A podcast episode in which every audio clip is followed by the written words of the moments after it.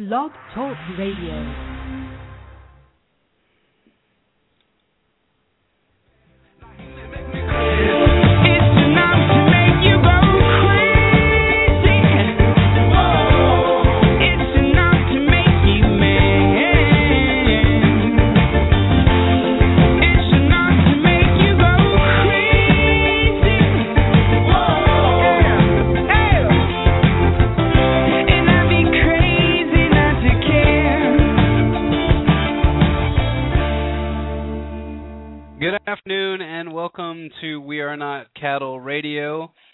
I am your host, Jake Counts, coming to you live from Atlanta, Georgia. It is Sunday, the 20, I believe it's the 28th day. Did I lose track somewhere? No, it's the 29th day of April 2012. Yep, we're almost halfway through 2012, everyone. So, once again, thank you for tuning in. Riding shotgun with me today is TJ Smith. You guys heard him on the last broadcast where we covered GMOs. So, just to set the stage of what you can hear today, we're going to cover some topics that are in the news. We're also going to cover incrementalism. So, when I say the word incrementalism, it it really is by definition a slow rollout, if you will, and how that's transpired in in regimes in the past, how it's transpired in governments in the past, and and how it's currently being developed in the United States today mostly under this stealth takeover that you're seeing of the um, of the American government through the establishment and the and the mainstream media redirecting, if you will, redirecting the population to be distracted on certain other aspects of life rather than focusing on these life-changing decisions that are happening within our government today. So, what I wanted to do first was I wanted to explain why I got passionate about this, and I'm going to turn the floor over to TJ, turn the floor over to him, and he's going to dive into what got him passionate about this.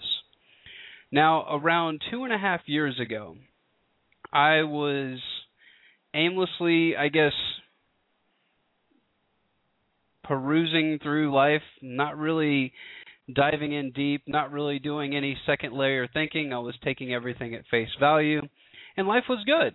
I used to go home and watch Sports Center and and um, and really worry about what was going go on, you know, with the draft of my team and and uh, and who my college was recruiting, and so that was really my focus.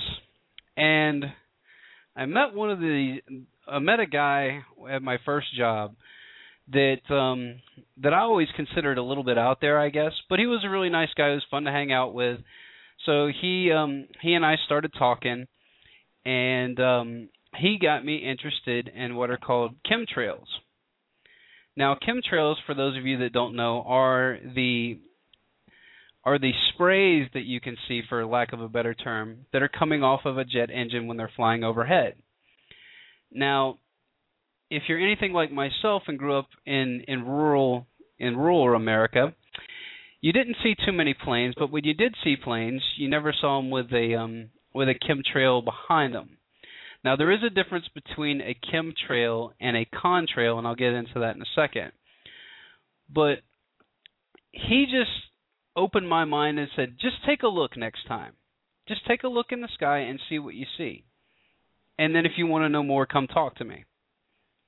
And so me being the inquisitive person that I was, obviously I started looking up in the sky um probably about every other day, maybe once a week and just seeing what was up there and you'd see a few of them scattered around and it looked like little they looked like little puffy clouds, I guess, and then you would have the streak of clouds that would go right behind the jet engine.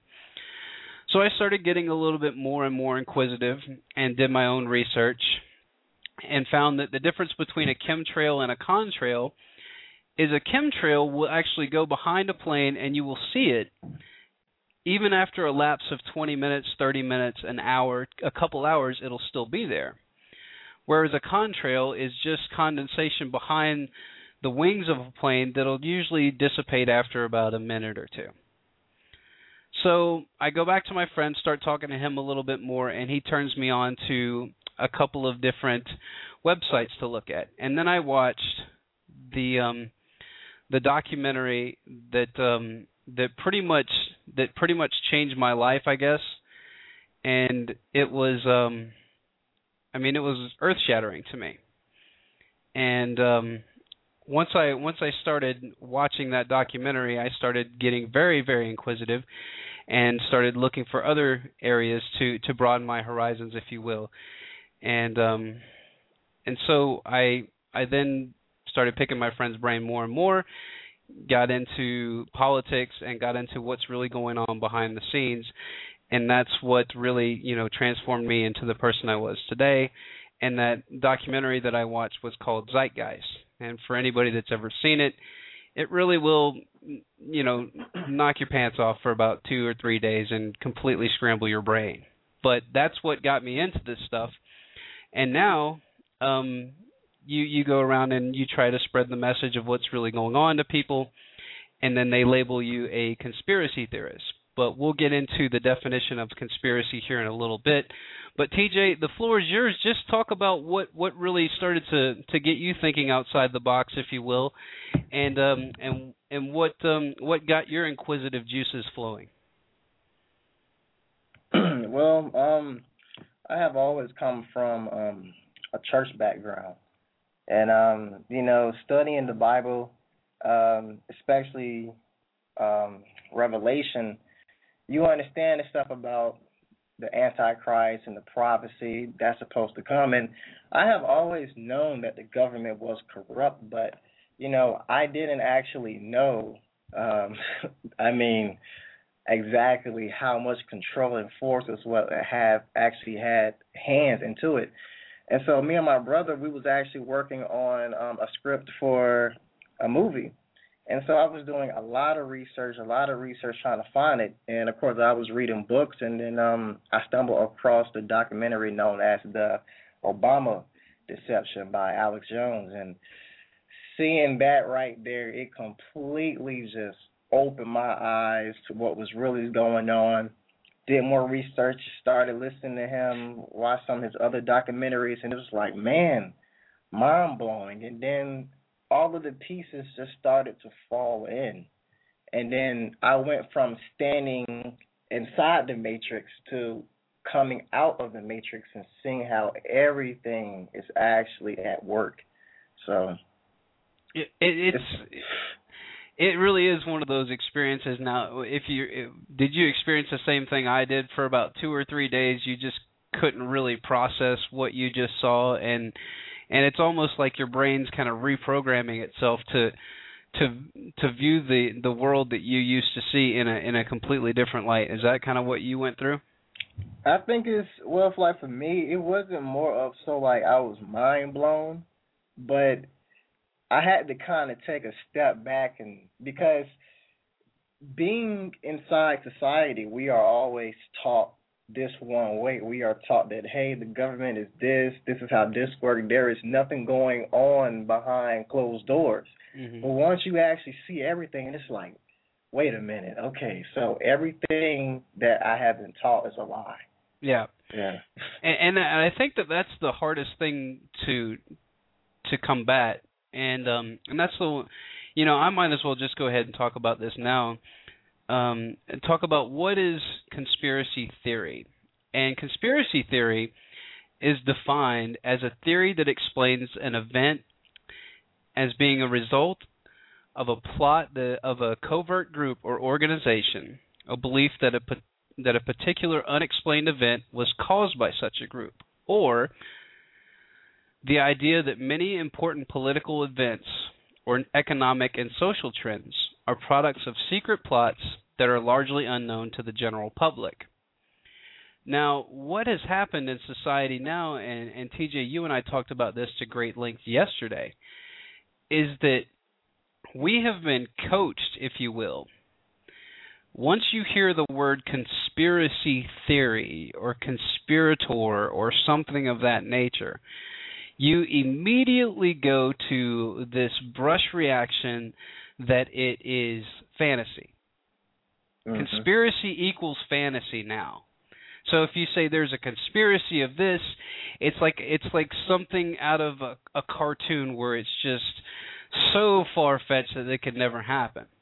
And that's exactly what you you kind of alluded to when you said that you know when you come out of the matrix if you will that it's just it's it's mind blowing because then you will actually question you will actually question the official narrative. You will question the official press release. And and for some reason and in some weird way, questioning something that was given to you by a like you know, like Alex Jones always says, questioning proven liars is conspiracy. People that have lied to us over and over again, questioning them being truthful with us now is a conspiracy. So, you know, now that we've kind of covered that and and understood, and you guys can understand where we come from, and we're not talking about conspiracies on here. We're talking about things that can be proven, that have documented proof to it, and that you can go and cross reference this stuff for yourself. And that's where I really became passionate about it, is because I, I had people that were friends of mine that would always ask me, you know, you know, why do you believe this stuff? Why? Because I would try to go prove it wrong and I would find the exact opposite. It wasn't wrong. It was a 100% there. But, you know, it's always hiding in plain view. So, now that the table's set, we're we're going to dive into the news and um TJ and I are kind of going to go back and forth and then you guys can check out my website um, a little bit later on this afternoon. I'm going to post all the articles that we're going to discuss here, and you'll be able to find that on my website www.wearenotcattle.net, and I'll have hyperlinks to all the articles that I reference here. The first article that I did want to touch on is one that was brought to light by my wife, who is an educator, and we'll just leave it at that. So, one of the big challenges that that educators and everyone actually perceives is is the bureaucracy of the Department of Education. And within this article, and I'll post it, it's actually by a professor from the University of Georgia, and he talks about how broken the Department of Education is. And he even goes into talking about how Obama appointed one of his buddies from his childhood to um, head up the Department of Education. And you see this all the time within government. You see this all the time within large corporations. Is um, anybody that was with somebody before will typically follow, you know, follow on their um, on their coattails, if you will, and and just move around into high positions of authority. And he even references that in the article, talking about the the current head of the Department of Education has never been he's never been an instructor at all, and he was actually he got his doctorate. He wrote his doctor doctoral dissertation on the foot speed of offensive linemen, and he was a coach. So not to take anything away from coaches, but is this the guy that we really want heading up the Department of Education in the United States? Somebody that's never actually taught a class, that's never actually been on the ground floor and tried to get these students to do better, and then they're and the way that they're judged is by a Scantron test that shows you how much that you've learned is how well you can bubble in and and go ahead and and calculate a predetermined answer instead of having free thinking.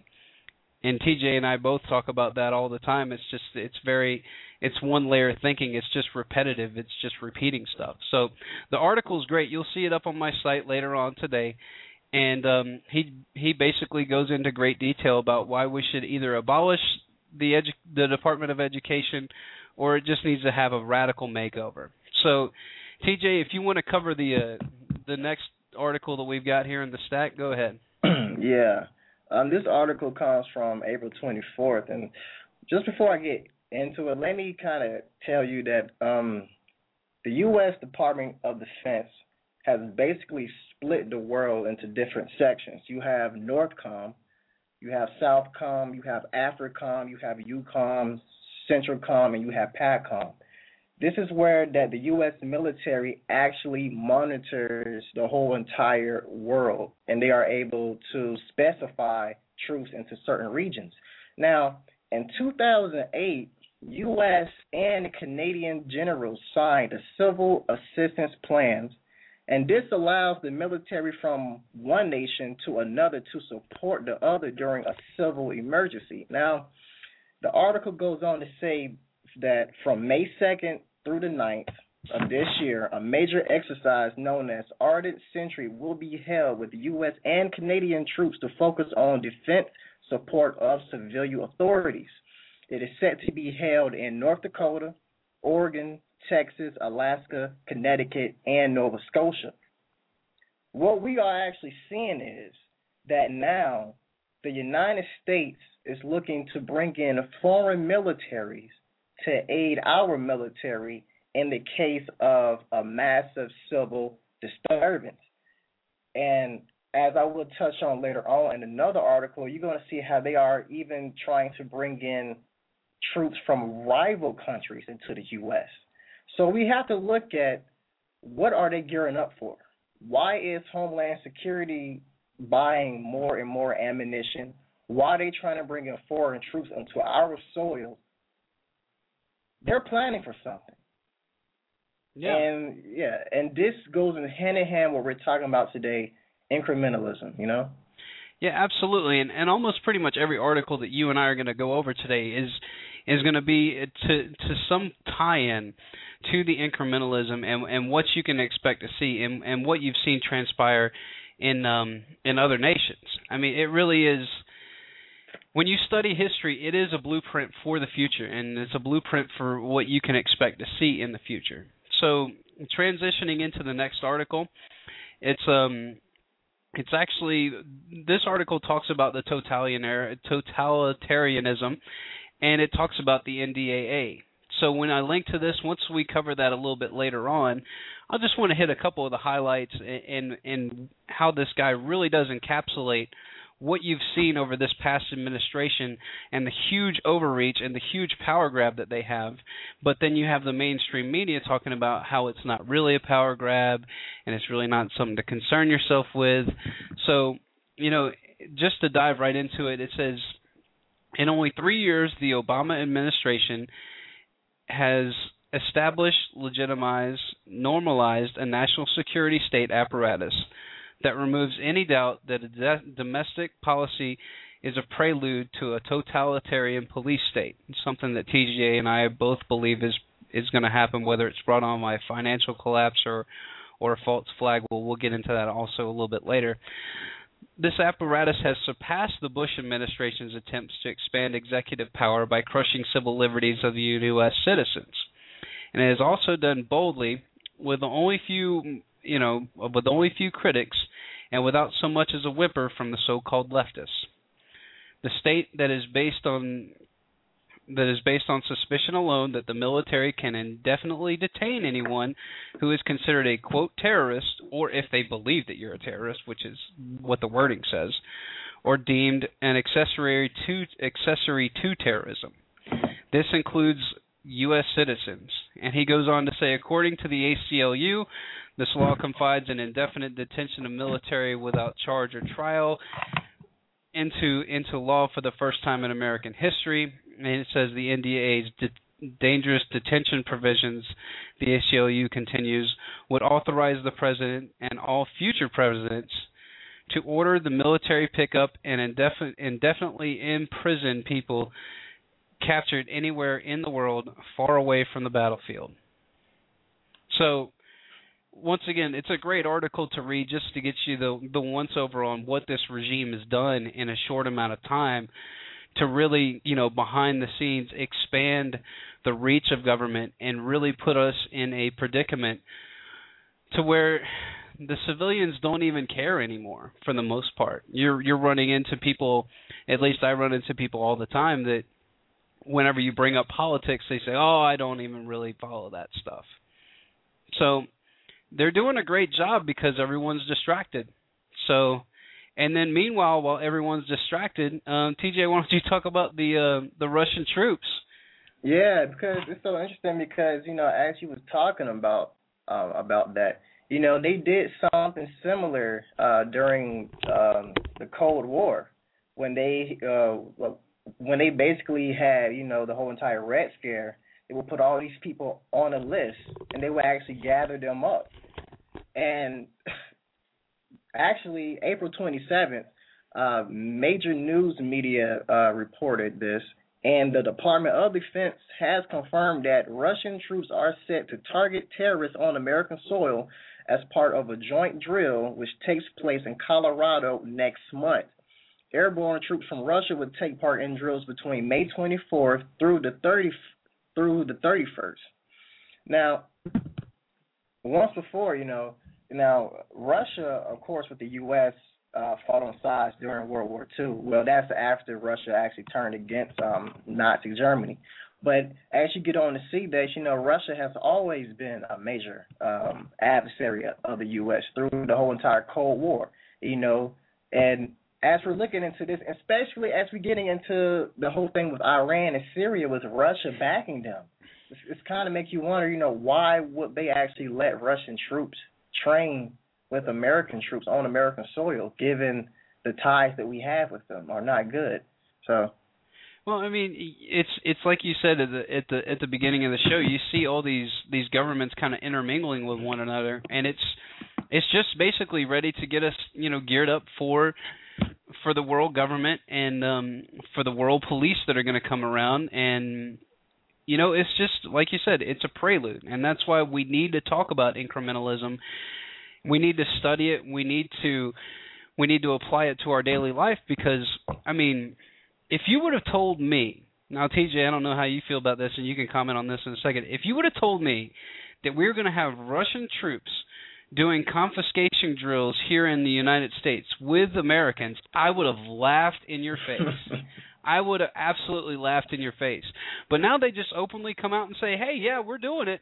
You know, we're we're coming in. Yeah, we're doing joint ventures with these guys and you know, we've got agreements with Canada and Mexico that in the in the event of some kind of economic collapse or some kind of state of emergency that will bring their troops into the United States in order to combat civil unrest. So, I mean, what are your thoughts? If somebody would have told you that you know Russians were going to be working with us five years ago, what would you have done? You know, if I really wasn't awake, I would have actually probably told them that they're crazy because I would probably have a hard time trying to digest that. Okay, um, Russian troops are not going to be over here working with U.S. troops. I mean, it's not just going to happen. But like you said before, they come out, admit it, and no one seems to care. But notice how they are disguising this as terrorists. Oh yeah. Oh yeah. You know? and then you and then you have oh gosh, it's just it's so crazy. I got a I got a caller um, texting in here, and he he wants to know what city that was in. So what city was that that drill going to take place in again? It's going to take place in Colorado next month. Okay, so don't have the exact city for you, but um I mean it's going to happen in Colorado. That's where they love to do all their um Oh yeah. all they they love it out there because they got their secret underground base that quote unquote doesn't exist and NORAD and all that stuff. So it's just nuts. It all right, really so is. continue so continuing on with the news, um there is a call to ban uh cell phones while driving as well as um as well as a call to ban texting. Well, texting is illegal here in the state of Georgia while you're driving. But this is um you know, it's an article out of out of Reuters and um it was a couple of days ago where it was the transportation secretary said that, you know, uh, they need to make it a federal law to you know, to ban talking and texting on cell phones while you're driving because it's distracting and it can get you into, you know, wrecks. And they talk about how many wrecks are caused by distracted driving every year. But, you know, when you look at it, it, it all sounds well and good. It really does. It all sounds well and good. You know, I don't want to get plowed into the back of by somebody texting their boyfriend that they're going to be there in 15 minutes. And and I also don't want to get hit by somebody that's distracted by eating a cheeseburger. But at what point do we just say that hey, this is up to the states to do this? You know, you don't need the federal government coming in and telling us that we can't you know because it goes on in the article and it talks about how they've already got distracted driving laws and I don't need the federal government coming in and telling me that I can't talk on my cell phone. So here here's a great scenario for you. what happens if I'm driving down the road, my wife's pregnant and she's about to give birth, and because I'm an outside sales rep, and I'm driving to an appointment, and my wife calls me and says she's going into labor, and I'm sitting there talking to her and say, well, what you know, what hospital are you going to? And then I get yanked over by the police, and I got to sit there for 30, 45 minutes while I get my ticket written up by the cops because the federal government decides they were going to pass a law for it. Now that's a little bit, you know, far fetched, but once again, take it to the extreme with all these things that they're talking about because believe me, when they implement these things, these aren't coming off the books. You know, it's kind of like one thing that one thing that's always certain is that once your taxes go up, guess what? They ain't going back down. So it's just absolutely ridiculous. Now, TJ, you want to take the the next one, and then um, and then we'll we're um we're almost at halfway the halfway mark, so we'll uh, we'll jump into the main topic after you talk about the uh about the U.S. fighter jets. Yeah. Now, yesterday, it was reported that the U.S. Air Force has deployed their F-22 Raptors to the United Arab Emirates, which is, uh, and now keep in mind that these planes are the most sophisticated planes inside the world that we actually know of, Oh yeah. but they are uh, combat tested. Now, um, I have talked with um, one of my friends, and her boyfriend's inside the military, and he has confirmed that yes, we are going to war with Iran. Listen, listen, listen. If you do not think that the war with Iran is coming this year, then you know you are really blind because the signs are there. They have shipped numerous fleets into that region. And one thing I know that Lindsey Williams had also said, he said that the global elite always like to show you what they are going to do before it happens. And notice how we have this movie called Battleship that is coming out depicting the U.S. Navy engaging with alien um, ships. But inside the movie, you see our ships being destroyed. And Ron Paul said um, at a rally that um, be watchful of false flags against American ships. Oh yeah, I mean he talked about that. He talked about it linked on. um I mean I I think it was. uh I think you're talking about Infowars where the reporter caught up to him and asked him. He's like, well, "What do you think about false flags?" Because that was a big part of his speech that he gave in uh in in was it in Austin? I think it was right. Yeah. Mm-hmm. Was a big part of his speech that he gave in Austin and said, you know, I'm always leery of a false flag with this government.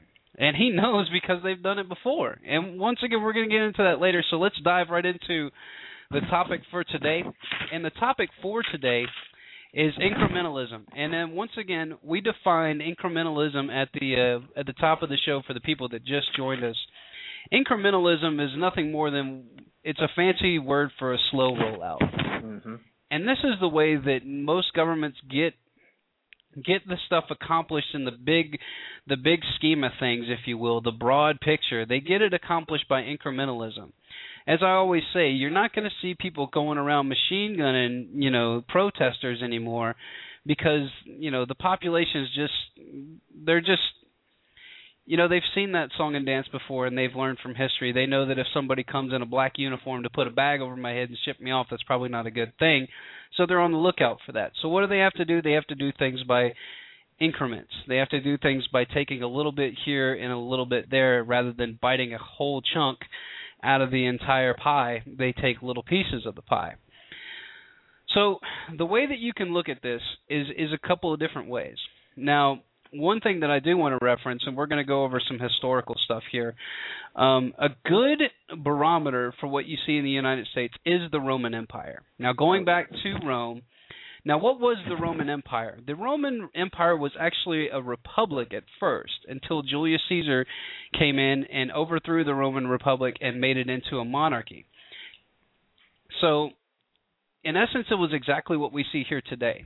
And the thing that that scares me and it scares most people is when you see bills like the NDAA, when you see things like the Patriot Act, when you see things that start leveraging more power towards the executive branch and taking it away from the checks and balances that this nation was founded on, much like the Roman Empire was a republic, and it had checks and balances, and it had two separate councils that, you know, were elected and they were both advised by the Senate. And by the time that Julius Caesar took power, he made pretty much the Senate was just basically a um, It, it was like a figurehead, for the lack of a better term. It was just ceremonial, if you will.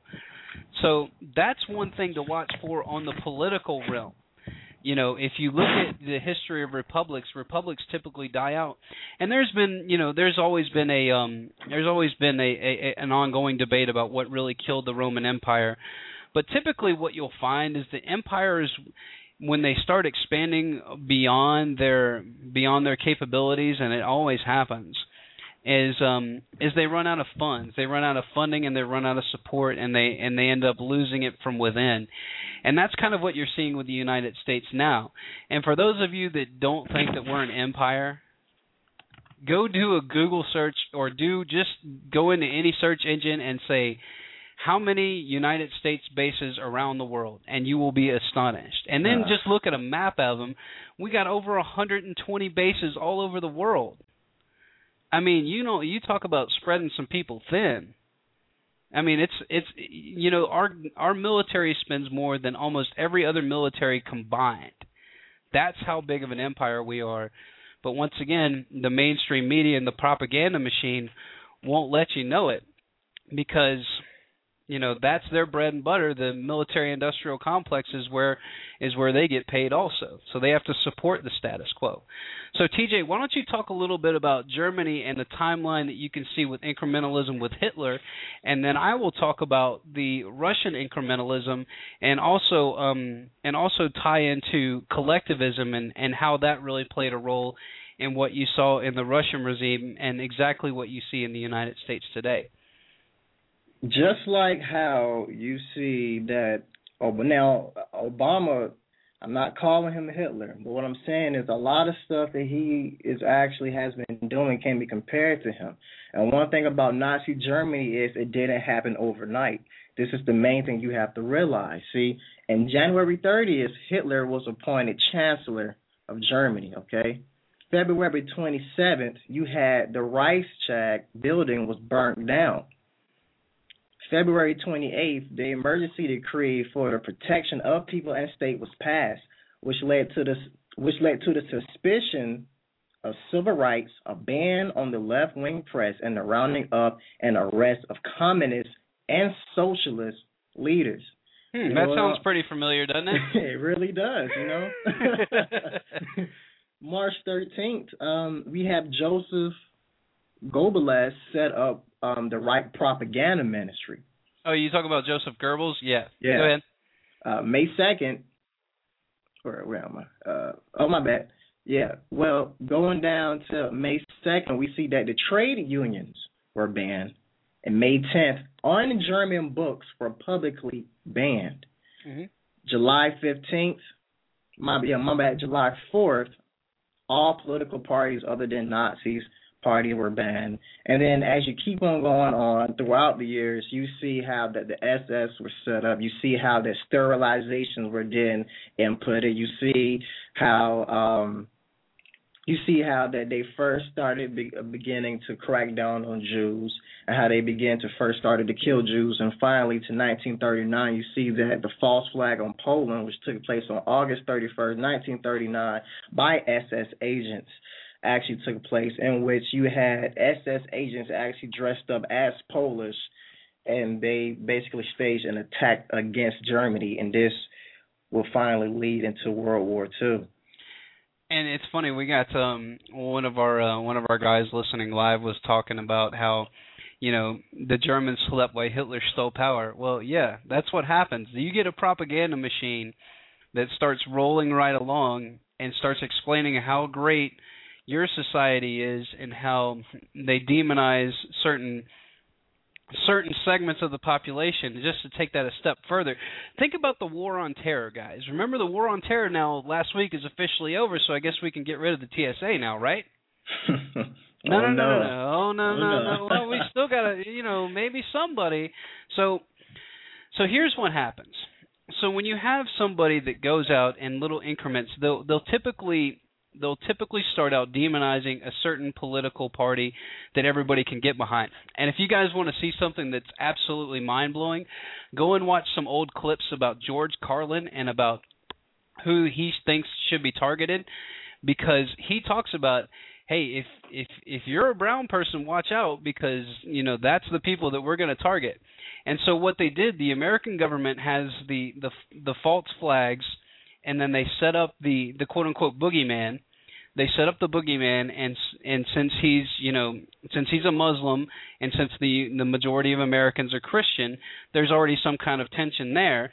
And then you have them come out and say, well, this is the guy that did it, and this guy is is is the bad man. So the American public all zeroes in on him. Yeah, let's get him. Let's let's get the terrorists. Let's go ahead and bomb them. And I've heard people say, let's parking lot them. You guys have no idea what you're calling for there because the American public is so detached from war. It's absolutely ridiculous because we always see war as something that happens over there. It never happens on American soil. It always happens somewhere over there. So once they get you conditioned to start hating one specific group, then they switch it. And then they they say, okay, well now it's for now the war on terror is over. Now we got to start watching for domestic terrorists or the rogue terrorists or the lone wolf terrorists. So now they've got the American public so scared and shaking in their boots, and even the police and the military to some extent, they will sit there and they will just absolutely dwell on the fact that somebody's going to put a bomb somewhere and if you see something say something. Oh my god there's a backpack laying on the side of the road. It's probably a bomb trying to kill kids. You know that's the leaps that we we take as a society.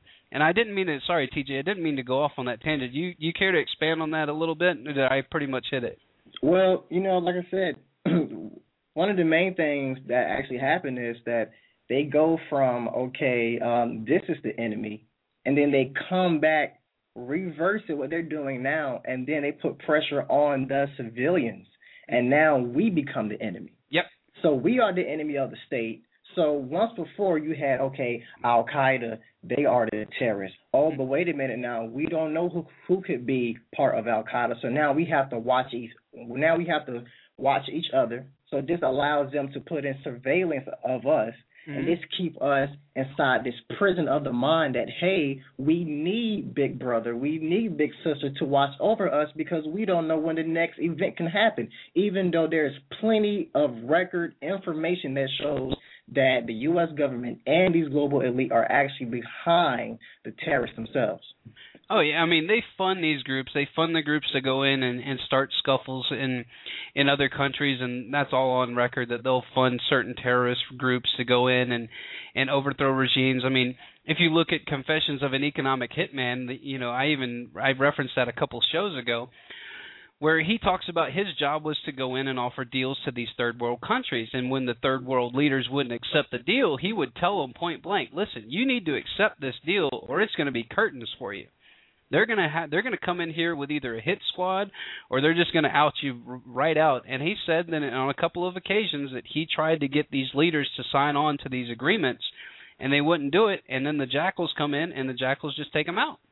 Mm-hmm. And so, you know, it it it really does come to a point where as as citizens, as fellow human beings, we have to stop being naive and stop thinking that everything that we see in front of us is reality. Exactly. Because there there is a layer to reality that we do see, but there's also a layer that you don't see. And the only way to get to that layer is you got to dig for it. It's just like trying to find I mean, it's it's just like trying to find crude oil, I guess. Uh, and what most Americans will do is go in their backyard, I guess for for lack of a better analogy, go in their backyard with a little pickaxe and dig for 6 inches and say, "Well, there's no oil here. I guess there's no oil here. You know, instead of taking the drill and going down to a thousand feet or what have you to find the actuary, they just go with that first layer thinking and just plug right along. So that actually transitions perfect into the slow rollout of what you see here in the United States. And we do have a couple of things listed. We got number one, the Patriot Act, obviously, which was so loving and good, which basically legalized the warrantless wiretaps that the government was doing before, but now makes it legal and it's all in protection for our safety. Remember, governments will always use the protection of its citizens as the overwhelming excuse, much like TJ just read after the Reichstag fire. Hey, we gotta we gotta put the clamp down on you because it's for your safety, and everybody will just buy into it. So you know the Patriot Act, and I'll actually post it. TJ sent it to me earlier. I'll actually post it on my site So within the uh, Sunday Show article, you guys will be able to download the entire the entire um, Patriot Act yourself and read through it yourself. Now, piggybacking on top of the Patriot Act with the warrantless wiretaps and and so on, you do have the NDAA. Now, the NDAA takes it a step further, much like I referenced in the article earlier, where you can have indefinite detentions of American citizens, and this is due to you know this is due to just a hunch that you might be possibly maybe associated with some kind of terrorist organization. So no due process, no trial, no nothing. You just get shipped off to to Never Never Land with a bag over your head and possibly never seen again. So I personally don't think the American public will will wake up to something of that magnitude unless it really happens to them. So I do have a clip here uh, just about how the overreach is going to happen and about how the NDAA and uh, the Patriot Act are both threats on your civil liberties.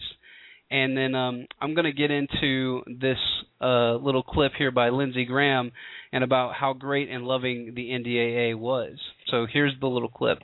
Home and abroad, give our intelligence and military agencies statutory guidance and authority to do things that need to be clear rather than uncertain. We're 10 years into this war. Congress needs to speak. This is your chance to speak.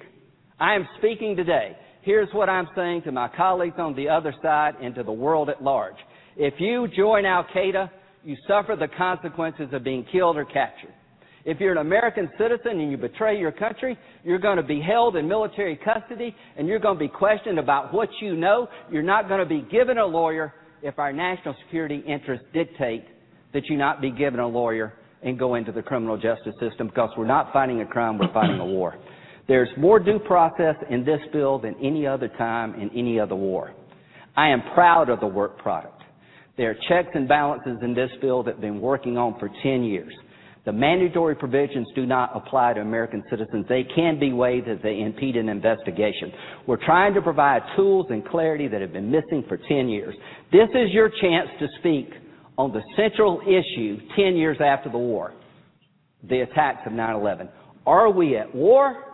Are we fighting a crime? I believe all right, I had to stop that short because I was just about to throw up on myself. But I mean, you just hear him talk about how we're at war. We've been at war for ten years, and it's you know it's the phony war on terror that's cost us thousands and thousands of U.S. lives. It's cost us millions of dollars, and you know they love it because number one they grab more power out of it, and then they get bigger budgets and and they get to to funnel that money to their buddies that are the defense contractors and all that good stuff. So, you know, moving right along here, um, TJ, why don't you talk about PDD 51, and then I'll play the Peter DeFazio clip. All right, and you know, one of the things to also touch on is that as he was talking, notice as he says, you know, that if if you are a threat to our interests, they don't actually specify onto what the threat is.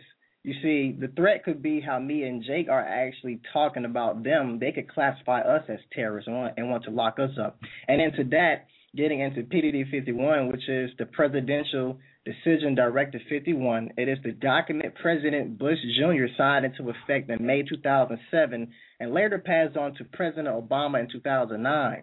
The directive allows the president to declare a state of emergency in which he deems fit and allows for the continuity of government to presume. However, even though the document has been passed, a lot of this document has actually been classified, and they have denied Congress the ability to review the entire document. Yeah, that's yeah. I mean, that's a perfect spot. Let me hit let me hit you guys with the Peter DeFazio clip, and then you can pick it up right there, and then we'll we'll dive into CISPA really quick. So, here is exactly what TJ was talking about, where they denied Congress and Peter DeFazio, who was on the board of Homeland Security. He's on the board. He's not just some low level, you know, freshman here in the House. Here's what he had to say about it. It is. Gentleman yields back the balance of time for what purpose does the gentleman from Oregon rise? Without objection. Most Americans would agree that it would be prudent to have a plan to provide for the continuity of government and the rule of law in case of a devastating terrorist attack or natural disaster. A plan that provides for the cooperation, the coordination, and continued functioning of all three branches of the government. The Bush administration tells us they have such a plan. They introduced a little sketchy public version that's clearly inadequate Uh, and, and doesn't really tell us what they have in mind. But they said, don't worry, there's a detailed classified version. But now they've denied the entire Homeland Security Committee of the United States House of Representatives access to their so-called detailed plan to provide for continuity of government. They say, trust us. Trust us, the people who brought us Katrina, to be competent in face of a disaster. Trust us, the people who brought us warrantless wiretapping and other excesses eroding our civil liberties. Trust us. Maybe the plan just really doesn't exist, and that's why they won't show it to us. I don't know. Or maybe there's something there that's outrageous. The American people need their elected representative to review this plan for the continuity of government. Gentleman's time has expired. All right, go ahead, TJ. Pick it up from there. Well, you know, like I said, um, as you go on to see that, you know, all the president have these executive orders, and you know, there's a lot of them. If you really want to um, look at them, I'm gonna give um, Jake the link that he can that, that you can look at all of them. But a lot of these executive orders, they allow the president to take control over pretty much everything inside the U.S. You know, even the people. He they they have an executive order that allows him to basically to gather up people into workforce groups and allow them to control them. And you know, moving on into CISPA, uh, which has recently has just passed, it's the Cyber Intelligence Sharing and Protection Act. Basically, what this bill does, um, it basically um, gives the government access um, to any information um, that is deemed a cyber threat to government, private security agencies, and private companies. They are basically taking the Fourth Amendment and throwing it out the window. yeah, I mean, and um, I've got a clip from Ron Paul that um, we might play at the at the very tail end of the broadcast where he puts his comments up on CISPA, and he really does break down what you're what you're really going to see out of this CISPA and you know most people don't know about it and and they won't know about it until their website gets shut down or their facebook starts getting monitored and the cop shows up at your house because you said something on facebook. I mean that's literally when the public is going to have to is going to have to wake up to all this garbage that we're facing here. And it's just you know i i always wonder about halfway through the work week what i'm going to talk about during the show and then it's like there's just an absolute flood of information and you're like oh my gosh now i got to now I got to dumb it all down and try to figure out how I'm going to get to everything. So, you know, we we're going to talk about false flags just just to touch on those. So, TJ talked about before the Reichstag fire. Now, what the Reichstag fire was was an internal operation by by the leaders of the Nazi party in order to set fire to their own capital, frame a patsy for it, and then gain control. And then what did they do the very next day after the Reichstag fire? They set the fire. The very next day, they declare a state of emergency and gain control. It's a very simple playbook, and it's been done multiple times over. And you know, not to not to harp on this, but think about, and I know that everybody's got an emotional tie to it, but think about what happened on 9/11. Think about what happened in the United States. Think about how different your life was before 9 11. And think about what happened the day after 9 11. We invade. We pass this draconian law a couple days later talking about how they can do warrantless wiretaps. It all looks like the same playbook, just with a creative overlay. So you know when you when you really sit there and look at it from 30,000 feet, false flags are something that governments have been doing for a long time, even our own government.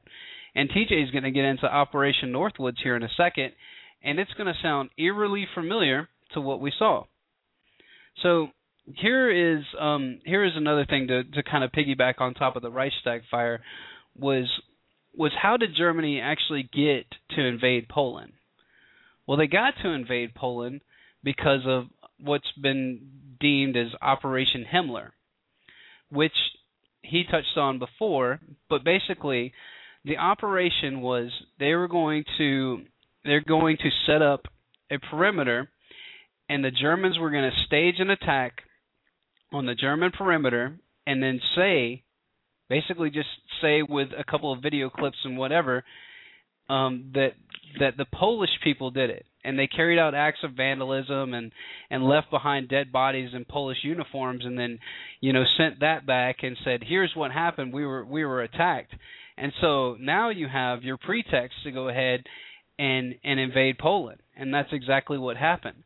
So TJ, why don't you touch on the Gulf of Tonkin and then uh, Operation Northwoods, and then we'll go for the wrap up and um, and leave everybody with the uh, with Ron Paul's thoughts on CISPA when you go back inside history, you can see numerous times there have been numerous false flags operations. You know, a false flag is basically defined as when a native country basically use deceptive means, and so they will stage an attack against themselves to make it seem as the rival country did it in a pretext to go to war when you look at Operation Northwoods, which was during the Cuban Missiles Crisis, the U.S. wanted to invade Cuba. However, they did not really have the jurisdiction to go inside there. And Operation Northwoods was a document that was presented to John F. Kennedy, and thank God he did not go through with it. But inside this document, the Department of Defense says that they could blow up a U.S. ship in Guantanamo Bay and blame Cuba.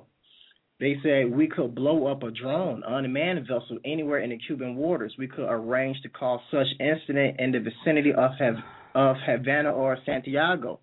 It says that um, they could develop a communist Cuban terror campaign in the Miami area and other Florida cities and even in Washington. They can start rumors, burn aircraft, blow up ammunition, so forth. They were risking and willing to kill they were they were willing to kill U.S. civilians and military lives just to go into war. You get into the Gulf of Tonkin. Lyndon B. Johnson claimed that it was the North Vietnamese who attacked American ships even though that the men and the commander of the U.S. ship that was attacked said there was no such attack by them. In fact, that they actually attacked themselves. The Gulf of Tonkin was a pretext to go into Vietnam, which cost the lives of 58,000 American lives and millions more dead. Well, you had to go in there because they had all the opium, man. Oh I yeah. mean, that's you, you when you when you see these false flags and they and you see once again, anytime a country gets invaded, just just by rule, think about think about you know think about why obviously, but think about who benefits at at the very top. Who's going to benefit from this? You look at when we invaded Afghanistan. Why do we invade Afghanistan? Well, we had to go find Osama bin Laden, right? Now this is now what's happened since we've invaded Afghanistan is they produce you know almost I think it was what what is it like almost ninety percent of the world's opium. It, it, it's it's absolutely ridiculous. Yeah, they are the number one producers. Yeah, so they're the number one producers of opium, so we go there. Now now when you think about it from once again, if you think about second level thinking, who's going to benefit from that? Well, whoever's trafficking the drug trade. And then you have CIA. yeah, you you've got multiple multiple examples of the U.S. government being involved in the drug trade.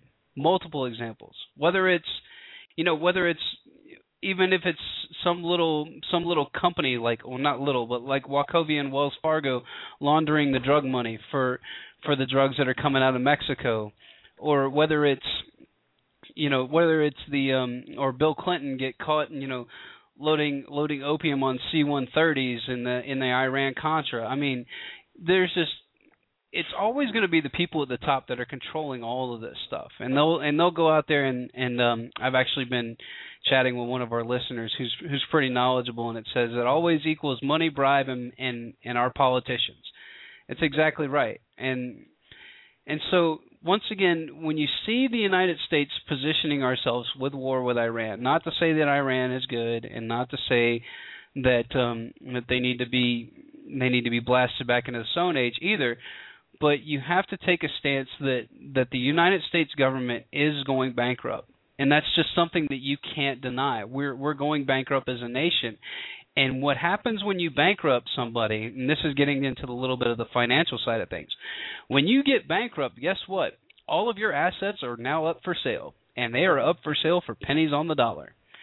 So, you know, the the Fed has done a great job as positioning the United States into a no-win situation. And how do they do that? By making money cheap. Go ahead, TJ. Pick up. Keep in mind, if you go back inside history, see, history never lies. You will see that the Rothschild did the same thing inside Britain. When you had the Battle of Waterloo, he was forewarned he was forewarned 24 hours ahead of time that Napoleon had lost the war. And what did he do? He told the people that Napoleon he told the people that Napoleon had actually won the war. This caused the stock market to crash. And what Yep. did he do? He bought it up pennies by the dollar. This is exactly what's happening now. Yep. That's it. you you really you really do run in the run the risk of once again you you have to look at it from it's so many different prongs and i think that that's why i think that that's why the american public gets so confused because they're so used to just either number one just regurgitating stuff or number two the these these concepts are so complex that they'll actually have to sit there and think about it and it's something they don't they don't want to do because like i alluded to in the very beginning of the show if you think about it and then you subscribe to it, then it actually exists and then you have to address it. But if you think about it and then just dismiss it, then you can just kind of go on with your day-to-day life and it doesn't really change anything. So the one aspect of of the nation that I am concerned with is is the economic bubble, is the derivatives bubble. And for those of you that don't know what derivatives are, you can actually look at my show archive through um, wearenotcattle.net and you can pull up my show that I talk about specifically the derivatives bubble and I talk about what it is. And basically derivatives are just made up bets and they pay an astronomical amount. But there's two different ways to do it. You could either have a derivatives bubble that pays off or you have derivatives that don't pay off. And there's nowhere in between really. So you can make much like Jon Corzine and I always go back to this because it's something that I did deep research on. I watched his entire testimony on C-SPAN and almost threw up. So what happens is you have these guys that'll take your money, your investment money, have you, and they will make bets to try to leverage your capital that you have in their accounts and make themselves more money. Sometimes it works, sometimes it doesn't. But what Jon Corzine did is he got very reckless and he started making 30 to 1 bets against the euro. And then when the euro crashed, guess what? You've got all of these extra you've got all these extra people that you have to pay, but you don't have any money. So what do you do? You got to go in and you got to find the money somewhere. So where did he find the money? He found it in what's called your segregated accounts, which are your private funds. So he in essence took his shareholders' private funds, leveraged the money out and lost it. It would literally be like that movie if you guys remember the movie um back in the the late 90s. It was about a it was about a recording studio and it was um was about a record studio and they had this guy that was the manager. And what he did is he took all the money it's called empire records thank you. He took all the money that they had in the safe and went to atlantic city and lost it all. That's exactly what jon corzine did. He took all of his investors money went over to the casino put his huge bet down on the euro and lost it. And now everybody is out of money and they don't get it back. So TJ, we got about 30 seconds left. You got any final comments, and then um, we'll sign off for the day. The final comment is basically that incrementalism has been used inside the past and is being used today. And if the people do not wake up, and you're going to see the exact thing happen that has happened in Nazi Germany and the Roman Empire. Yeah, I mean, you're going to see, you know, history. For those that don't understand history, are doomed to repeat it. To you know, to really just surmise the the um, the all-encompassing you know theory that we should all live by. We got to study history. We got to know that this is what's going to happen if we don't step in and make changes and start holding these people accountable. So appreciate your time, everybody. TJ, thanks for riding shotgun. Tune in next week, guys. One o'clock. We are not cattle radio. Once again, get a friend, get informed, and get involved. Thanks for listening, everyone.